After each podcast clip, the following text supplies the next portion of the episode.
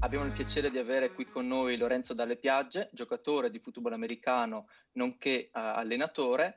Eh, ciao Lorenzo, grazie mille ancora di essere qui con noi. Ti chiediamo molto brevemente di presentarti al nostro pubblico e poi cominceremo questa, questa chiacchierata nel mondo del football. Allora, ciao a tutti, sono Lorenzo, come avete già detto, grazie per avermi invitato qui con voi. E sono nato a Pisa e vivo a Pisa, ho 28 anni e gioco football americano da quando ne ho 17. Ho iniziato a giocare nelle squadre qua di Pisa finché poi non sono salito in, nella prima divisione a Parma, sono stato a Milano e Milano è dove ho giocato dal 2017 fino a questa stagione del 2021. E gioco anche in nazionale italiana dal 2014, prima giocavo nelle giovanili nell'Under 19 e niente, sono anche preparatore fisico, faccio strength e conditioning coach, sono laureato in scienze motorie e lavoro in un centro sportivo su Pisa. Mi occupo della preparazione fisica sia del football americano ma di qualsiasi altro sport e anche la parte di riatletizzazione perché c'è associato un centro fisioterapico, quindi anche quella parte diciamo me ne occupo spesso e volentieri e per quanto riguarda poi anche la parte di allenatore, sono coach di secondo livello della federazione italiana, quindi la FIDAF, e ho allenato diverse squadre, tra cui le giovanili de, di Pisa, eh, poi le giovanili e la prima squadra in terza divisione di Massa, i White Tigers, e poi nuovamente tornato a Pisa, sono stato il capo allenatore eh, e offensive coordinator della squadra di Pisa, sempre in terza divisione, West Coast Raiders. E qui ho fatto una, un'introduzione. Una bella panoramica. Beh, per prima cosa, la domanda che subito diciamo c'è, c'è venuta spontanea a tutti quanti, noi bene o male mh, seguiamo un po' anche sport, eh, diciamo così come il football, o può essere il baseball, eccetera e quindi volevamo chiederti proprio come ti sei avvicinato tu a questa disciplina che principalmente si conosce per essere appunto uno sport praticato solo negli Stati Uniti, anche se in realtà non è così. Anche perché, esatto, cioè... Molta fortuna di... Io ho fatto nuoto, nuoto a livello agonistico da quando avevo 8 anni fino ai 17 appunto. Poi mi ero completamente stufato di, di nuotare eh, perché comunque è uno sport molto impegnativo, facevi allenamenti lunghi tutti i giorni, a volte doppio allenamento, poi arrivavi nel weekend e c'era sempre le gare, era diventato molto pesante e volevo trovare anche soprattutto una cosa di squadra, dato che era uno sport singolo. E in quello stesso anno è nata la giovanile della squadra di Pisa, eh, i Bolts, e un mio vecchio amico de, che ci andava a scuola insieme alle medie mi ha, mi ha detto perché non viene a provare una volta? E io sono andato a provare e mi sono innamorato immediatamente di questo sport e da lì non ho più smesso di giocare. Interessante. E io volevo chiederti, il football, cioè intanto se ci facevi una panoramica, magari dopo se riusciamo entriamo più nel dettaglio, di come è organizzato, cioè a livello tecnico, come si svolge una partita di football, quindi come è divisa a livello di, di, tempi, la squadra, quanti giocatori ha, perché comunque magari chi lo segue lo sa, però per molti certo. è uno sport che, che, è nuovo, comunque lo vedono magari in tv, ma non conoscono bene come sono le regole. Allora, eh, ci sono varie, varie, varie tipologie diciamo, di regole, nel senso quelle adottate dalla NFL, che è la National Football League, che è la Liga Americana, sono diverse da quelle che adottiamo noi in Italia. Quelle che adottiamo noi sono eh, le stesse che adottano a livello college americano. Quindi i tempi sono 4 da 12 minuti l'uno, mentre nella NFL sono da 15 minuti. Mm-hmm. E 4 quarti, perché è divisa in quarti, due quarti fanno parte del primo tempo, c'è una pausa che può variare dai 20 minuti alla mezz'ora, anche 40 minuti, a seconda in America degli spot pubblicitari a seconda dell'importanza delle partite che sono anche da noi per dire una finale, anche lì può essere dettata dagli spazi pubblicitari dedicati, se no, se non c'è pubblicità nelle di minori anche 20 minuti, mezz'ora e si rigioca. E poi c'è il secondo tempo dove c'è il terzo e il quarto quarto. E la, la squadra in, al roster italiano non ha limite di partecipanti, ovvero possono essere anche 60 in campo 70 solitamente, eh, le rose variano dalle squadre con più giocatori come a Milano, da una di quelle che ha il roster più lungo, con roster intendo tutta la rosa, e si va tranquillamente sui 60 giocatori, mentre una squadra di terza divisione, che è la divisione più bassa, può avere anche 20 giocatori contati. Ecco, in campo eh, stanno 11 in attacco e 11 in difesa e gli 11 giocatori di attacco sono completamente diversi dagli 11 giocatori di difesa della stessa squadra, quindi ci sono 22 titolari di base. Okay? nelle partite internazionali il roster è di 45 persone, di cui sono 11 titolari d'attacco, 11 di difesa e siamo a 22. Di tutti questi una riserva e siamo a 44 e poi abbiamo il 45 posto dedicato per il kicker, che è quello che si occupa dei calci. E è come inizia una partita, con un calcio col kick-off dove una squadra eh, calcia la palla, la squadra che la riceve proprio tornando il più possibile e poi da lì inizia la fase offensiva della squadra che ha ricevuto. Escono tutti i giocatori dal campo, entrano tutti gli 11 giocatori dell'attacco che hanno la palla, gli 11 giocatori della difesa e da lì si inizia. Di base Quindi... sono quattro tentativi per fare 10 yard. il gioco si sviluppa su questo, almeno 10 yard in quattro tentativi il kicker, quindi dicevi, lui non fa parte della rosa, diciamo che gioca dopo la partita, ma è chiamato solo per fare il, il calcio?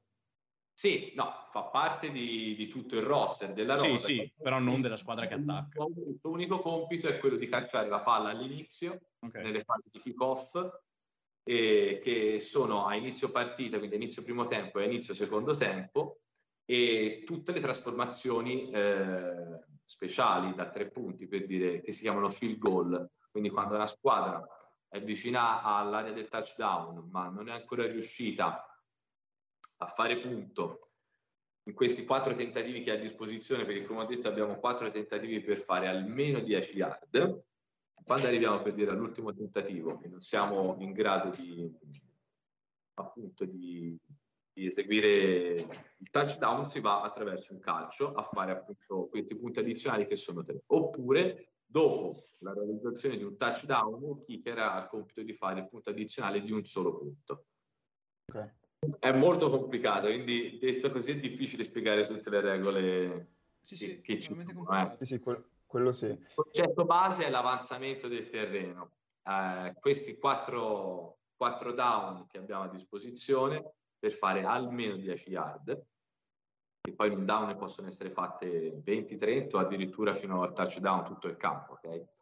E quindi il compito che ha l'allenatore dell'attacco è riuscire a, a creare gli schemi adeguati per avanzare e fronteggiare mm-hmm. la difesa e la difesa ha il compito opposto, creare quindi una strategia difensiva per arginare l'avanzamento dell'attacco. Chiaro. Io invece a me ha molto incuriosito il fatto che hai iniziato a 17 anni uh, football, e, nel senso che comunque hai iniziato a un'età che bene o male eh, molto spesso alcuni dicono che è anche un po' difficile, no? Dove poi iniziare e arrivare un po' ai, ai livelli massimi dello sport. Tu comunque adesso sei nazionale, hai fatto comunque carriera e bene o male ti stai, ti stai dando molto da fare uh, attualmente nello sport, perché comunque ci vivi anche un po' di questo. Eh, com'è che innanzitutto hai affrontato questo tuo cambiamento a quell'età, a 17 anni, quindi prendere proprio l'età quasi, bene o male, l'inizio del professionismo per tutte le altre e tu l'hai preso diciamo da quasi entry level, come è stato questo tuo approccio? E in più poi anche un po' mi incuriosiva sapere che ruoli hai fatto, perché tutti penso che iniziano, ok, voglio fare il quarterback, però non tutti sono sono adatti a quello, alcuni vogliono fare il running back, alcuni cornerback, però eh, un po' qual è stato il tuo approccio per arrivare poi a, adesso al, al, ruolo che diciamo ricopri ora? Ok, allora, eh, diciamo che a 17 anni sono stato un po' costretto a iniziare a quell'età perché comunque purtroppo il football non ha una realtà come quella del calcio o di altri sport maggiori in Italia e quindi la giovanile è nata proprio quando io avevo 17 anni. Magari se fosse nata prima mi ci sarei approcciato prima e mm-hmm. non sapevo nemmeno dell'esistenza di quello sport fino a quel giorno che l'ho praticato. L'avevo visto soltanto in televisione, quindi è stato un po' obbligatorio e in Italia moltissimi ragazzi a meno che quelli che abitano nelle città dove il football è già bello radicato, come può essere Milano, Parma, eh, Bolzano stessa, quindi città Bologna che hanno tradizioni futbolistiche, diciamo, vecchie, una città come la mia che era nato nuovo, eh, non potevo fare diversamente. Quindi sono tantissimi ragazzi che iniziano in tarda età, purtroppo in Italia. Da qui co- cosa ho fatto? Ho iniziato eh, completamente ignaro di tutto, anche perché gli allenatori che avevo all'epoca giocavano da un anno e non avevano minimamente idea di cosa stessero facendo. Quindi siamo stati, siamo stati un, un po' presi e tirati in campo.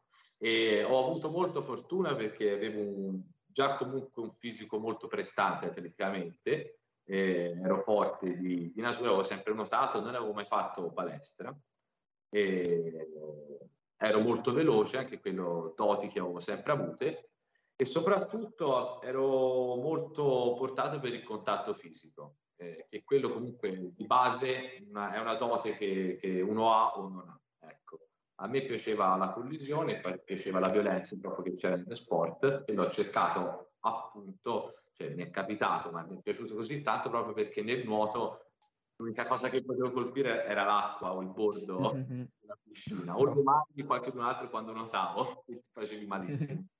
E, e quindi una volta scoperto, insomma, impatti così mi è piaciuto tantissimo. Da lì la preparazione non è stata altra che giocare, infatti mi sono fatto spesso male alle spalle, soprattutto perché da, da quello che era una prepara- preparazione natatoria è praticamente inesistente, come ho detto, di palestra e tutto, non c'era una struttura fisica adeguata.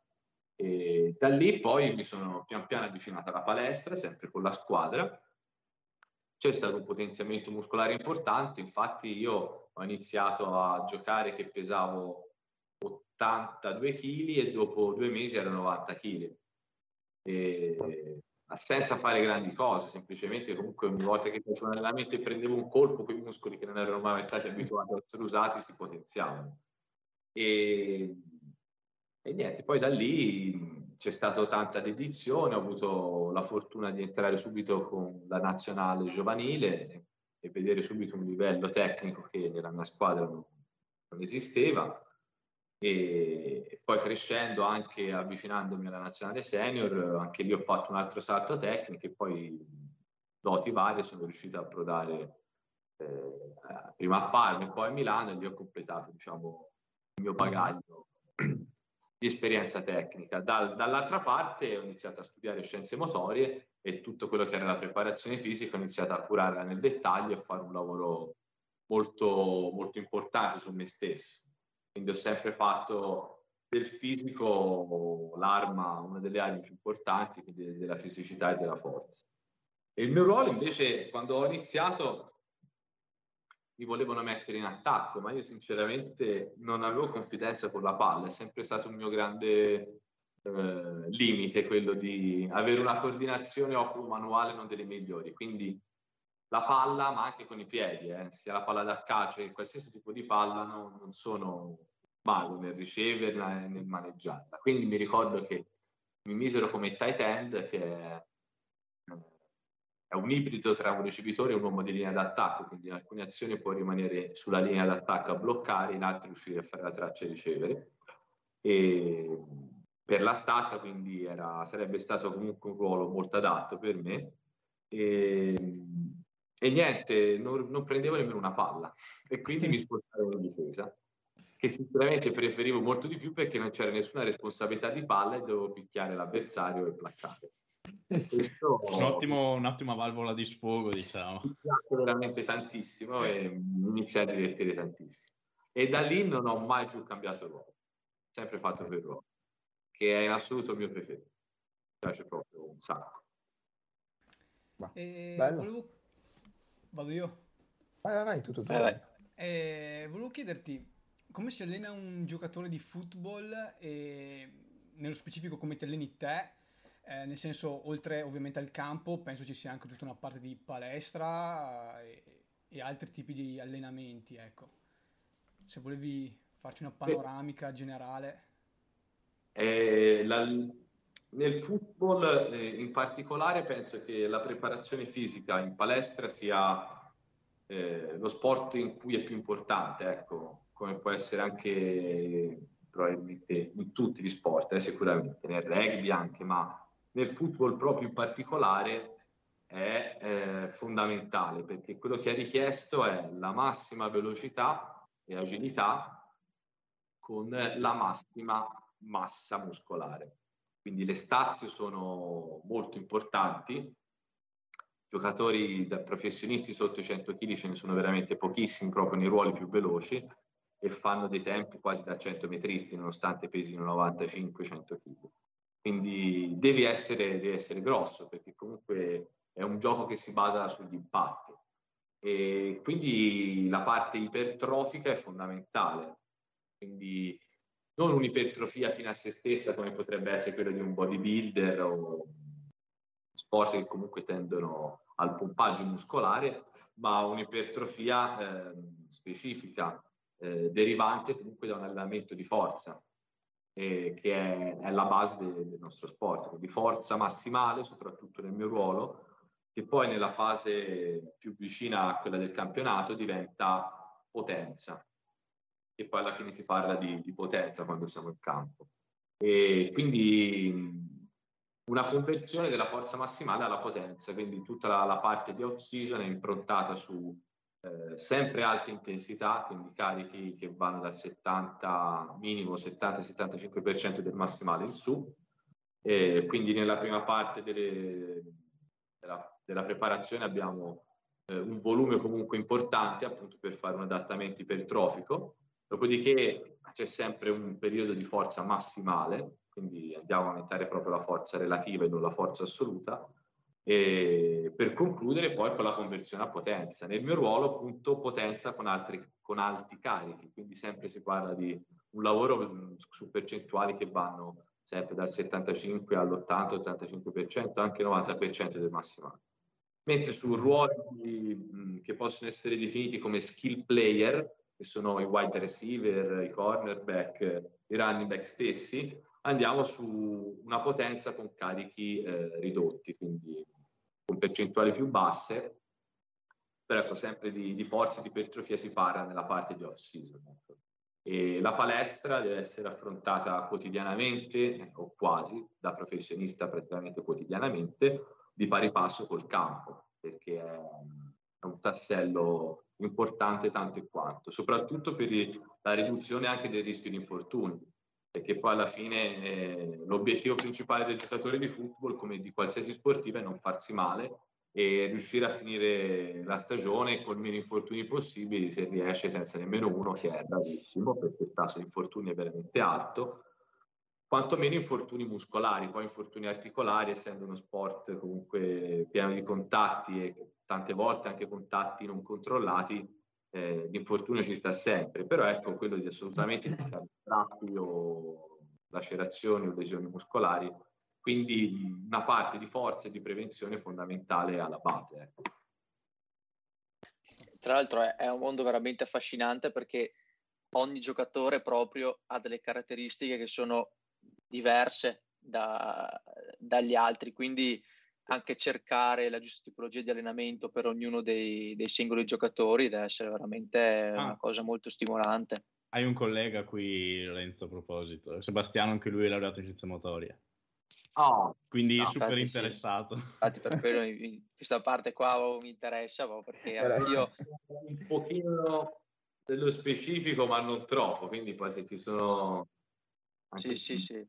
lucidazioni molto volentieri.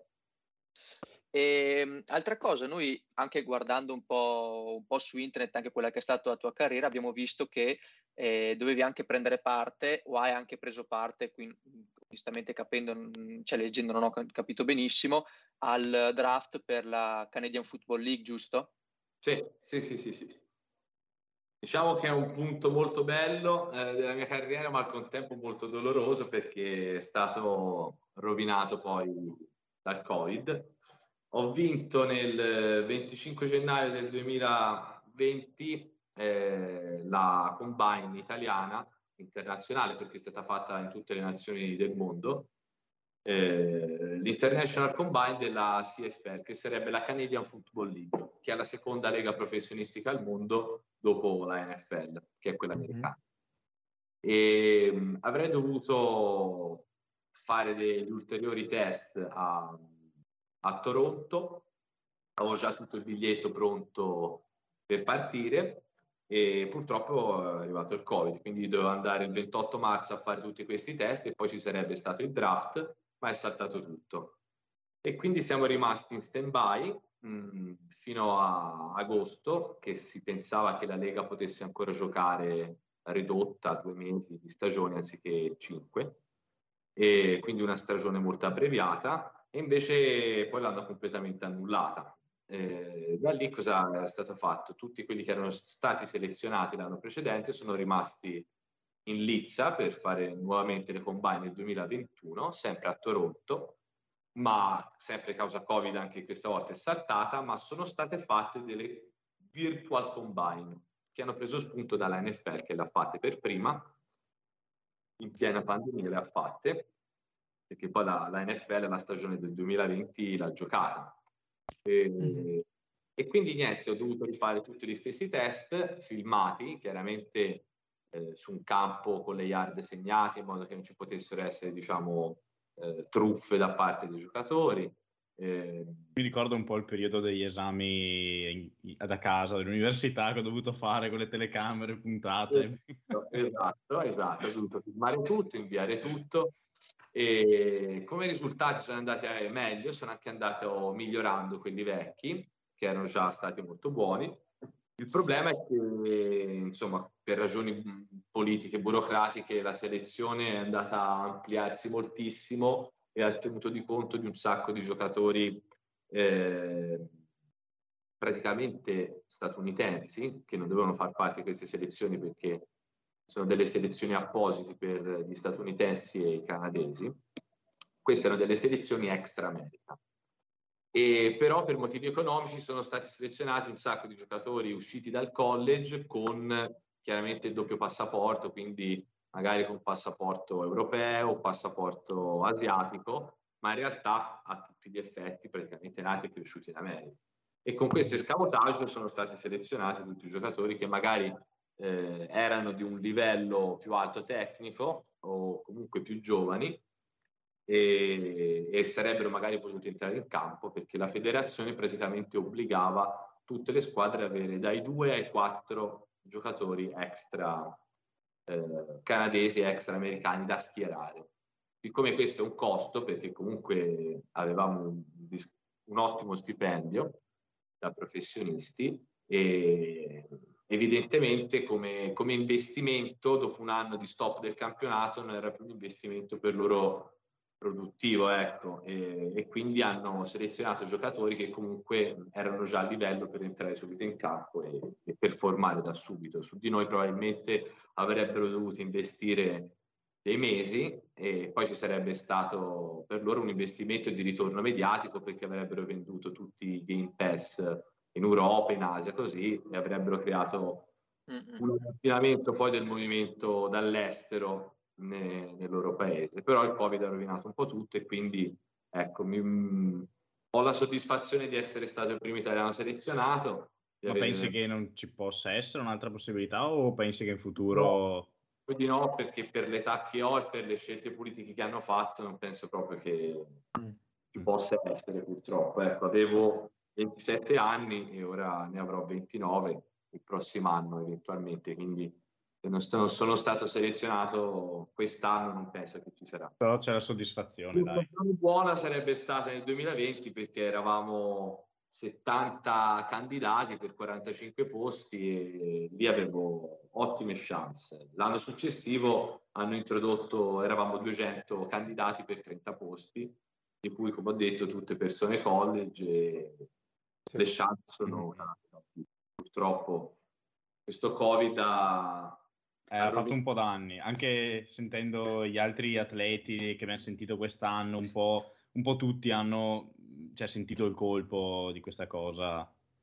E... Poi siamo stati una, una, cosa fondamentale anche che sicuramente avrà influito sulla scelta di selezionarlo o meno, che Nel 2020 non ho giocato come la maggior parte delle persone che, pratica, che hanno praticato football in Italia. In Italia il campionato non si è fatto, in Europa soltanto in due stati è stato fatto, e che sono state la Polonia e la Finlandia. Mm-hmm. Ma volevo chiederti, mi ha incuriosito prima appunto parlando dei draft fuori dall'America e adesso appunto citando Polonia comunque. Volevo capire il, il football americano come è visto in Europa, cioè in Italia, ok, eh, sappiamo che c'è, sappiamo che c'è la nazionale, eh, però no, io non ho proprio idea a livello europeo dove si gioca, quanto si gioca, qual è magari la nazione europea più portata, c'è sempre una nazione che è più portata per uno sport. Allora, la nazione che oggi è assolutamente più portata è la Germania. La Germania ha, ha, ha due leghe, una professionistica e una semiprofessionistica, entrambe alle finali contano dai 20 ai 30 mila spettatori, quindi mm. insomma si muovono dei bei numeri. Ogni partita in, Amer- in Germania conta le squadre comunque quelle di prima categoria. Sicuramente qualche migliaio di spettatori, minimo 3.000 ci sono sempre, si arriva anche 5, 6, 7.000 anche durante le partite di campionato e come ho detto i numeri sulla, sulle finali sono importanti. E, e niente, questo. Ora siamo in lizza a essere, siamo la seconda nazionale più forte dopo di loro e al pari con la Svezia perché siamo arrivati in finale europea con la nazionale e la disputeremo il 31 ottobre. Uh. Giocheremo la finale europea a, Ma- a Malmo, o a Malmo, sarebbe in svedese, che è una città appunto in Svezia, proprio tutto sud della Svezia, all'altezza di Copenaghen, sono unite da un ponte, quindi è praticamente più bassa anche della Danimarca. E, e giocheremo appunto il 31 ottobre la finale contro la Svezia. Figo. La Germania non ha partecipato per questioni politiche di varie leghe che sono stati insomma dei, dei, dei contrasti particolari la Germania si è eliminata da, dal giro, nonostante sia indiscussamente la nazionale più forte. Fino a dovremmo definire. Tutti a guardare la finale. Ma la faranno in tv o pensi magari su Sport Italia, quei canali lì? Eh, eh, questo non lo sappiamo ancora. Quest'anno hanno dato tutto il campionato eh, nostro, non in chiaro, ma una partita per volta, hanno dato un condensato sulla RAI, su Rai Sport. Ah, ok. Mm-hmm. Ah. Ultima, chiamato l'ultima yard, veniva dato in orari un po' scomodi magari, non proprio in prima serata, però su Rai Sport eh, se cercate tranquillamente su YouTube o sul canale della Rai stesso c'è tutta la, diciamo, la serie.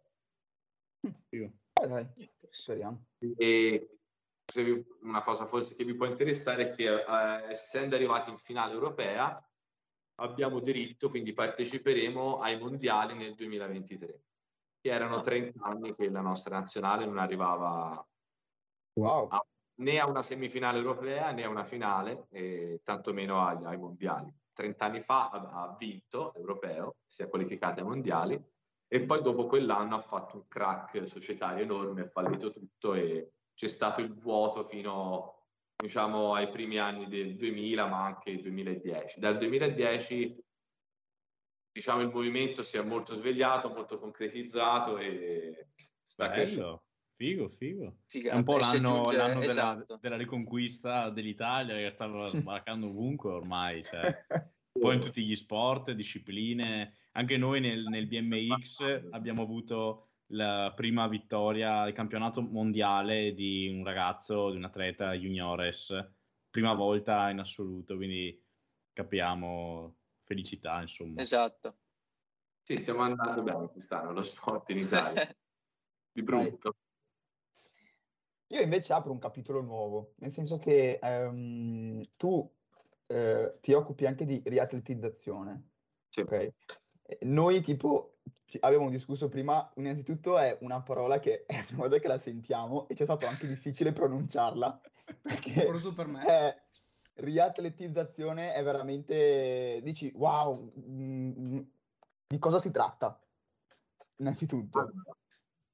La riatletizzazione vuol dire riportare una, uno sportivo, ma non necessariamente, al gesto atletico. Quindi a seguito di un infortunio di varie entità, che può essere eh, un infortunio grave con operazione, per dire un'operazione a crociato, o eh, un infortunio più semplice, ma comunque limitante assai, che può essere uno strappo muscolare, riportarlo attraverso la giusta progressione e con, giusti, con la giusta metodologia dell'allenamento a riavviarsi all'attività fisica inizialmente blanda fino a farlo tornare a performare a livello competitivo come prima. Ok, Questo quindi parla più... Ok, quindi è molto più... Una distorsione per dire. Eh, okay. Tutto quello che è da patologico torna eh, atletico. Ok, quindi da una, comunque una, mm, una, una forma patologica prima.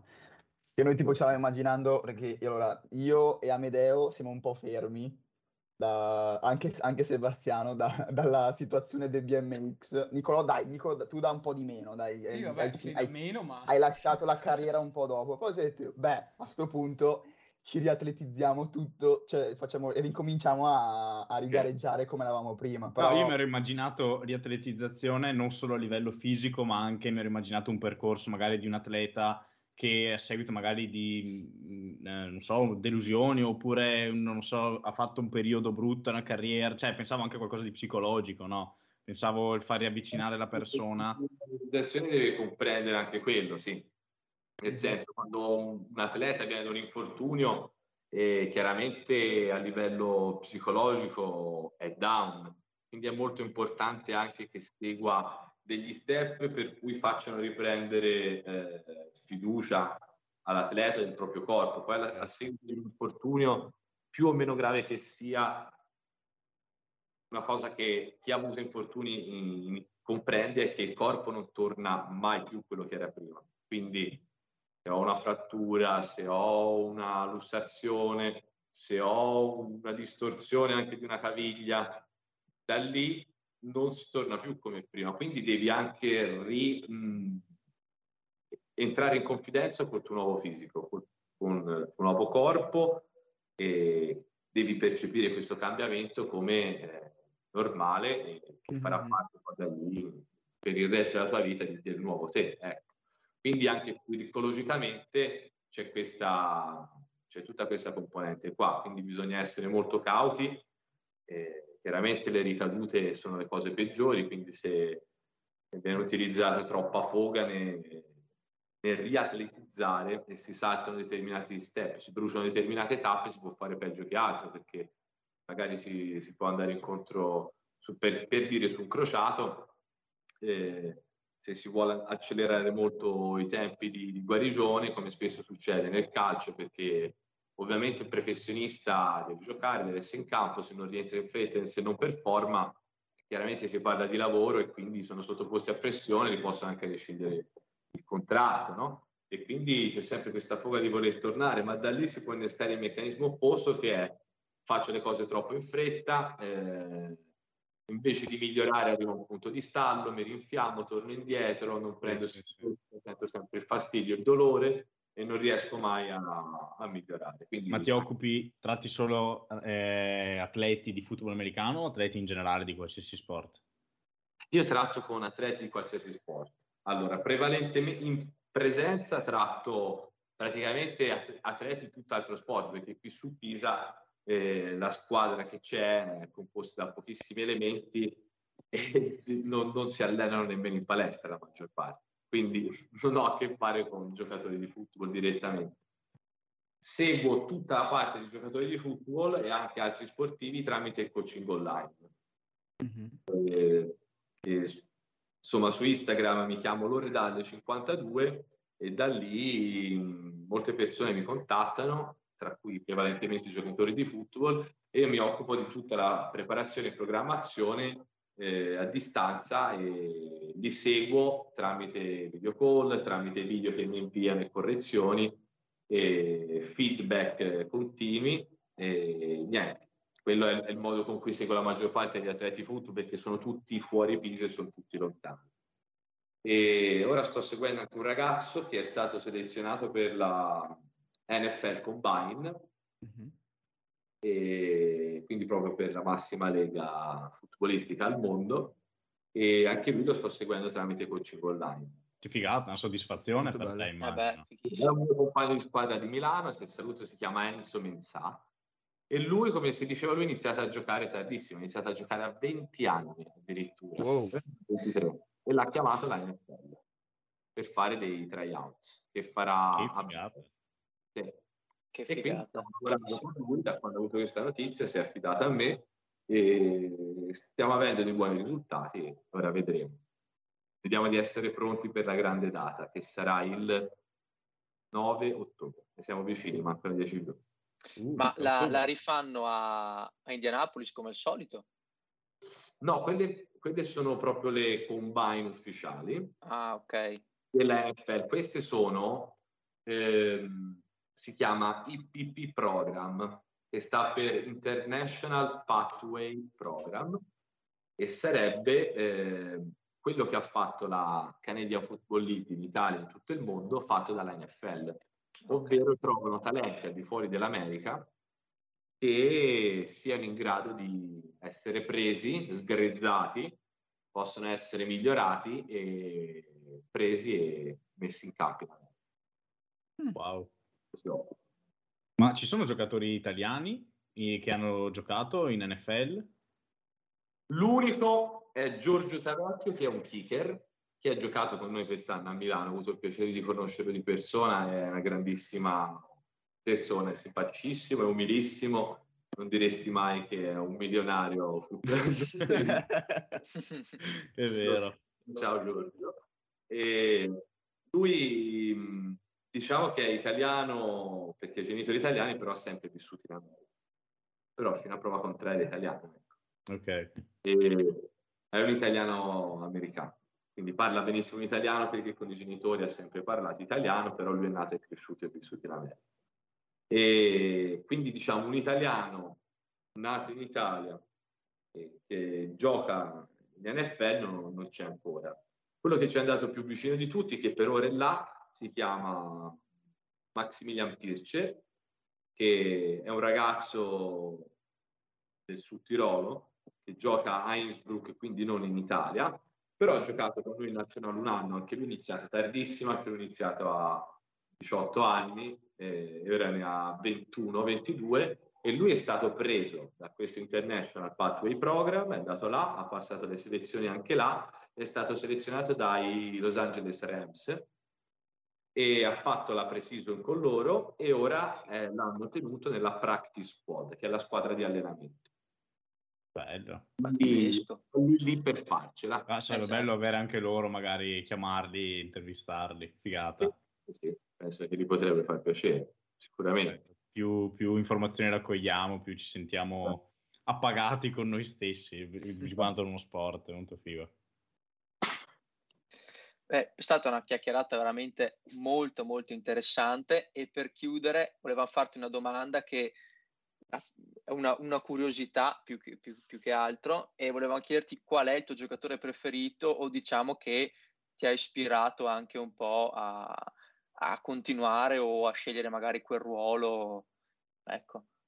Allora, io ho iniziato a giocare a football nel 2010 e, il giocatore che a quell'epoca era sicuramente il giocatore difensivo più dominante, ma anche nel passato iniziava a essere a fine carriera, e che ha ispirato comunque il numero che porta è sicuramente Ray Lewis, che è un giocatore che ha smesso nel 2012 vincendo il Super Bowl con i Baltimore Ravens, il suo secondo, e a fine carriera peraltro, annunciando che sarebbe stato il suo ultimo anno.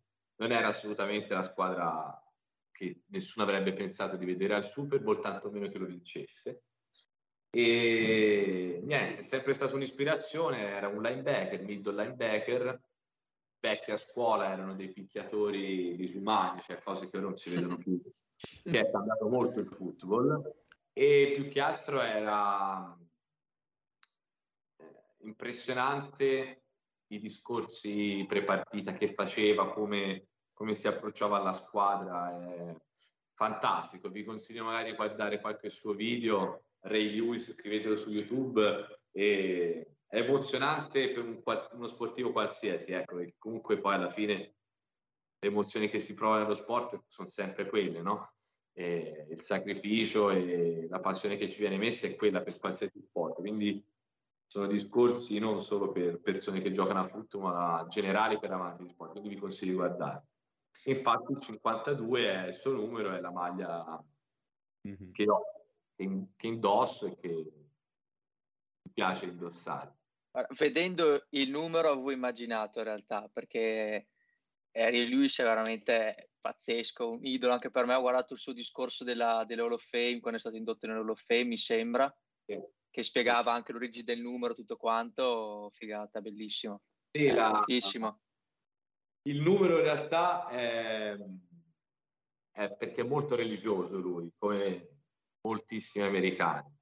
E infatti il, il significato, se non sbaglio, eh, adesso questa cosa, ora non vorrei dire una castroneria, ma il, il 52 è dato da 5-2 che fa 7 e 7 è il settimo giorno nella Bibbia dove Dio ha creato il mondo e il settimo giorno si riposò e lui non si sarebbe invece mai riposato il settimo giorno finché non sarebbe diventato il migliore indiscusso, ecco il poi ha fatto. Se l'ha posto, se l'ha posto un, bel, un bel obiettivo, un bel limite.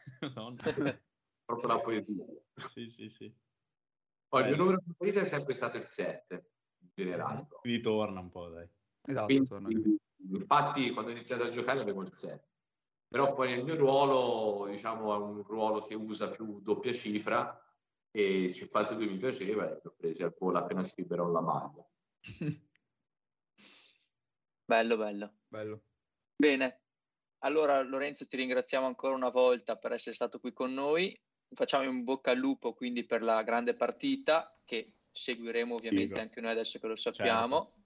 Grazie. E niente, quindi Forza Italia e speriamo che anche, anche, il football inizi a prendere un po' di visibilità, perché anche noi veniamo diciamo da questi sport che sono considerati un po' minori. Come, come, minori, diciamo, ecco, che vengono visti meno, seguiti meno, però regalano comunque delle grandissime emozioni.